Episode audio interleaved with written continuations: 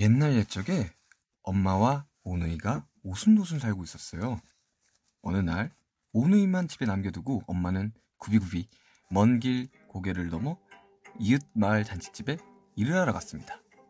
일을 마친 엄마는 구비구비 고갯길을 넘어 돌아오는 길에 커다란 호랑이가 어흥 하고 나타났어요. 어흥, 머리에 이고 있는 게 뭐야? 우리 아이들 먹일 떡이야. 떡 하나 주면 안 잡아먹지. 엄마는 얼른 떡 하나를 던져놓고 달렸어요. 두 번째 고개를 넣는데 또 호랑이가 어흥, 떡 하나 주면 안 잡아먹지. 세 번째 고개를 넘는데 또 호랑이가 어흥, 떡 하나 주면 안 잡아먹지. 이젠 떡이 하나도 없어. 어흥, 떡이 없으면 널 잡아먹을 거야. 호랑이는 엄마를 꿀꺽 삼켜버렸어요. 괄호치고 꿀꺽, 괄호 닫고 이러면 내가 엄마인 줄 알겠지? 아니 느낌표 안 해줘요. 느낌표. 호랑 호랑이는 사뿐사뿐 엄마처럼 걸어갑니다.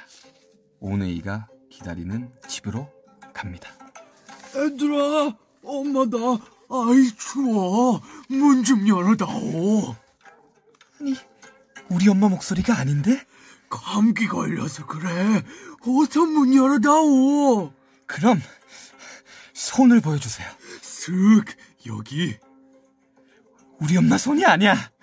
일을 많이 해서 거칠어진 거야. 어서 문 좀 열어다오.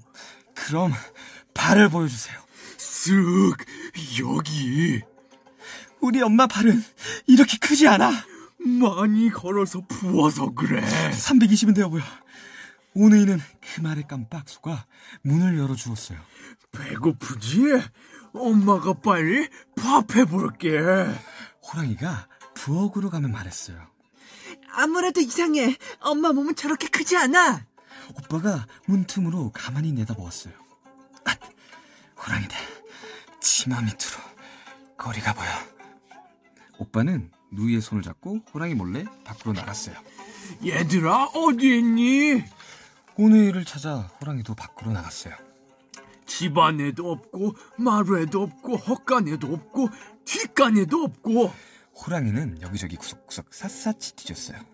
마루 밑에도 없고 지붕 위에도 없고 흠, 요런 우물 속에 숨어 있었구나 가만히 있자 조리로 건질까 바가지로 건질까 호랑이를 보며 여동생이 말했어요.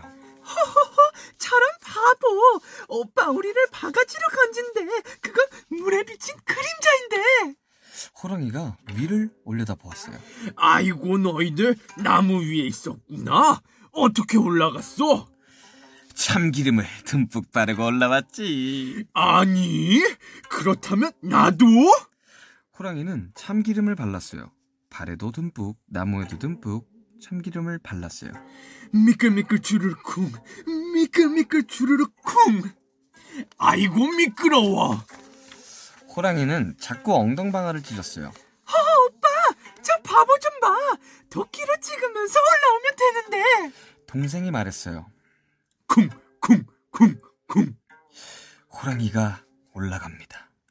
도끼로 쿡쿡 나무를 찍으며 올라갑니다. 아, 오빠, 무서워. 오누이는 위로 위로 올라, 옮겨갑니다. 이제 더 이상 올라갈 데가 없어요. 얘들아, 더 이상 올라가도 소용없단다. 하늘이시여, 저희를 살려주세요. 살리시려면 새 동아줄을 내려주시고, 죽이시려거든 헌 동아줄을 내려주세요. 소용없다, 얘들아. 우하하하. 어흥. 호랑이가 어흥하며 앞발을 뻗을 때 하늘에서 스르르 동아줄이 내려왔어요. 오누이는 얼른 동아줄에 매달렸어요. 어흥, 어흥, 어휴, 분해. 다 잡은 걸 놓쳤네. 하늘이시여, 저에게도 동아줄을 내려주세요. 살리시려면 헌 동아줄을 내려주시고, 죽이시려거든 새 동아줄을 내려주세요. 호랑이도 오누이를 따라 기도했어요. 그러자 하늘에서 스르르 동아줄이 내려왔어요. 호랑이는 얼른 동아줄을 잡았어요. 하지만 헌 동아줄은 툭 끊어지고 말았어요. 으아, 고랑이 살려! 호랑이는 저밑 수수밭으로 쿵 떨어졌어요. 수수대가 붉은 이유는 그때 호랑이가 흘린 피 때문이래요.